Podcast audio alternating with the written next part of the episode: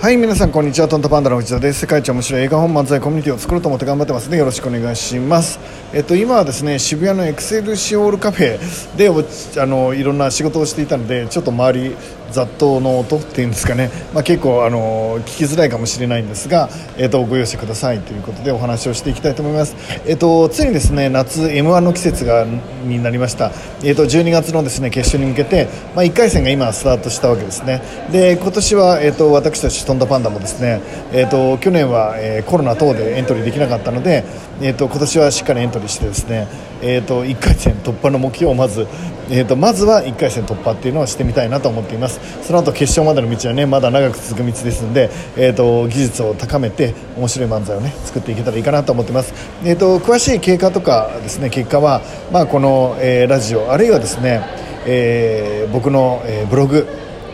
嘘ですねブログなんかないです、えーと、藤田直之の「義」っていう公式 LINE の方でですねお伝えしますので公式 LINE の登録を、えーと、この、えーと、番組の下に貼り付けておくのでよろしくお願いします、えー、と藤田直之の「義」ですね。の、えー、よろしくあのお願いしたいと思っています。でその中で今日はどんなお話をしたいかというと,、えー、とビジョンはエンロールするんだよっていうお話をしたいと思っています。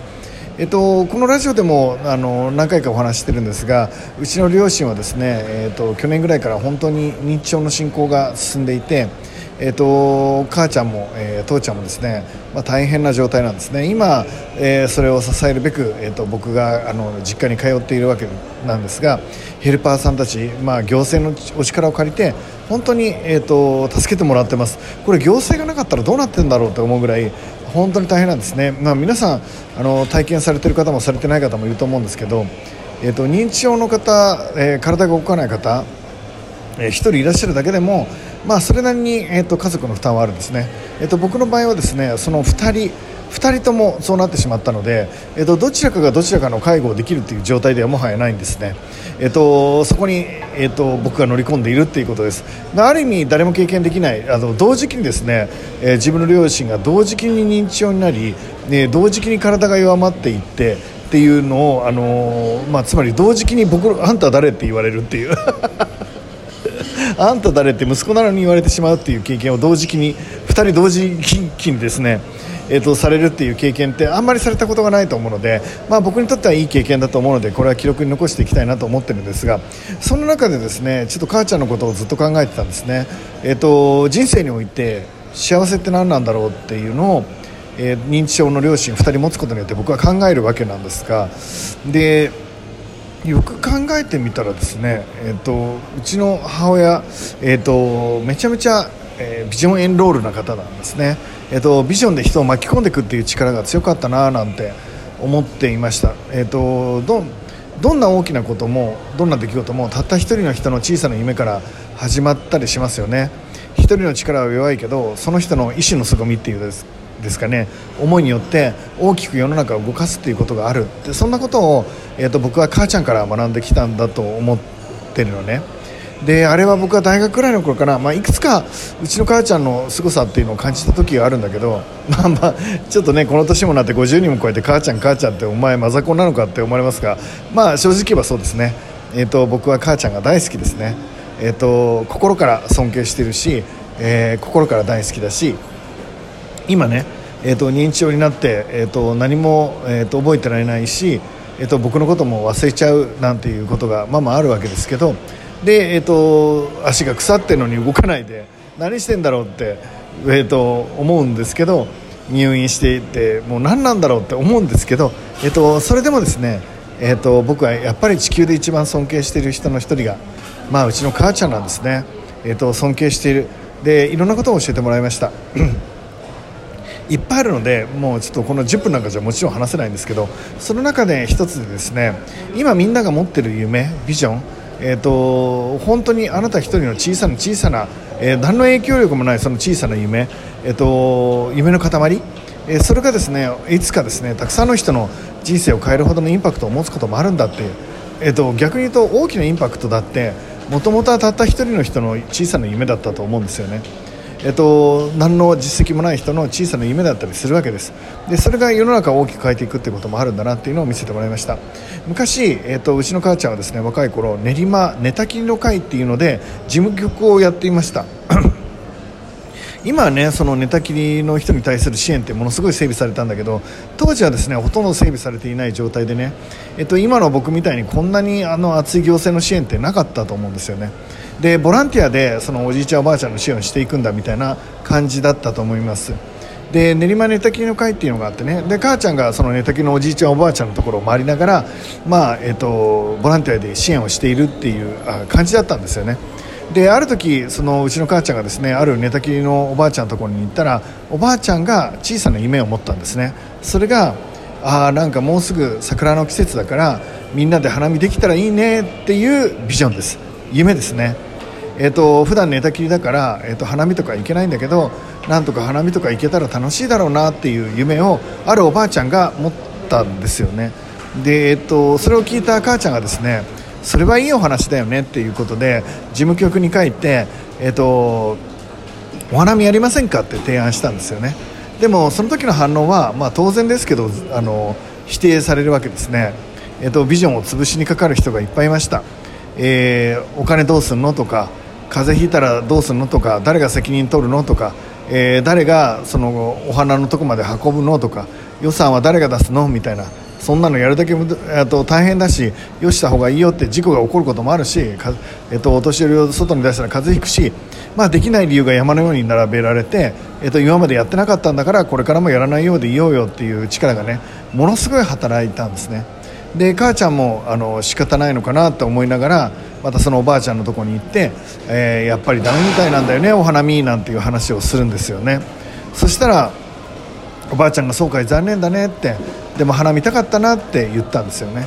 で母ちゃんはじゃああのやっぱり、えーと、練馬のね、えー、寝たきりのおじいちゃんおばあちゃんに笑顔を届けたいということでまた事務局に帰って絶対やろうよっていうその小さなおばあちゃんのビジョンをですねまた共有しようというふうに事務局で頑張ったらですね。まあ、えーと、ずっと考えてたんでしょうねみんな。いろいろ考えててアイデアが出てきました、えーと、お金は改正にしたらいいんじゃない、えーとえー、車も何台かボランティアで募ったらいいんじゃない、えー、責任は何々が取るような形にしたらいいんじゃない？まあ、いろんなアイデアが今度はやるという方向で出始めたんですよね、えーと、おばあちゃんと母ちゃんが諦めなかったからだと思うんだよね。で、えーと、そこから、えーと、作業が続いてですね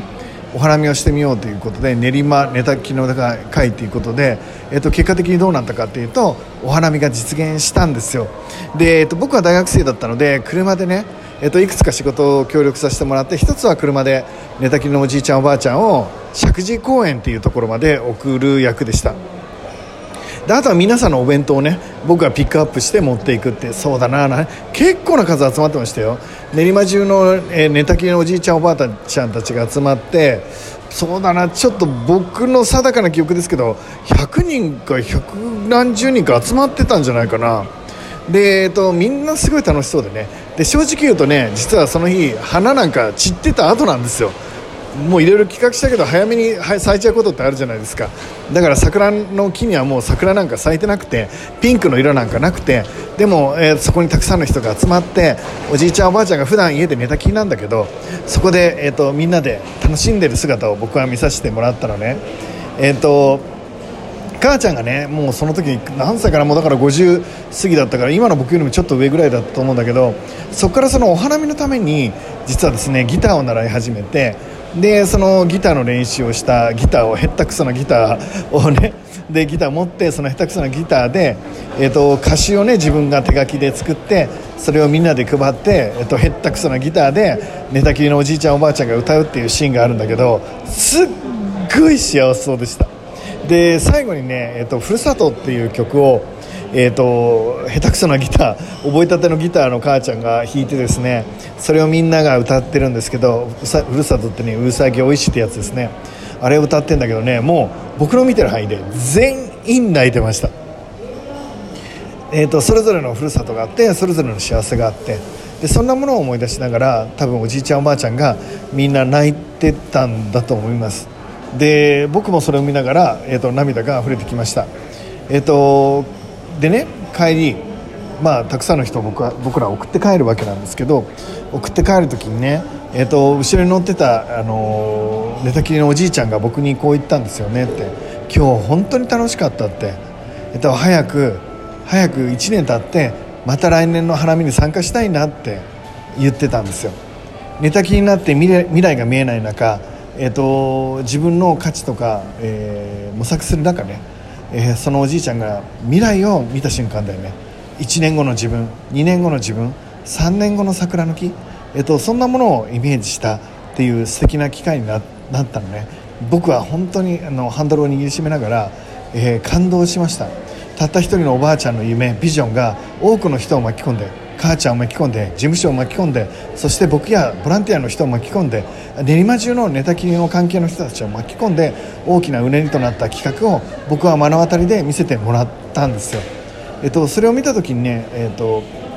たった一人の思いがこうやって寝たきりのおじいちゃんおばあちゃんの1年後2年後3年後を、えっと、楽しみにするようなねそんな生き方に変えてくれたっていうことが僕は素敵だなって思ったのを覚えています、えー、夢はたった一人の小さな夢が、えーと、たくさんの人の人生に影響を与えることだってあるんだよね。だから今ね、えーと、何歳なのか分かんないけど今からみんなさ、えー、小さな夢でもいいからさしっかり持って、えーと周りの人を巻き込んじゃおうよ。でそっちの方が絶対面白いしね。っていうお話を、えーと、今日はさせていただきました。えーと、今日ねえー、一日あの疲れてる方もいると思うんですがゆっくり休んでですねもう一度本当は何がしたいのかななんて考える夜にしてもらえたらいいのかなと思ってます。僕にとって、えーと、母ちゃんは誇りです、えーと、世界一愛している人ですね、えーと皆さんで楽しく生きていきましょう。それではもう夜だね。おやすみなさい。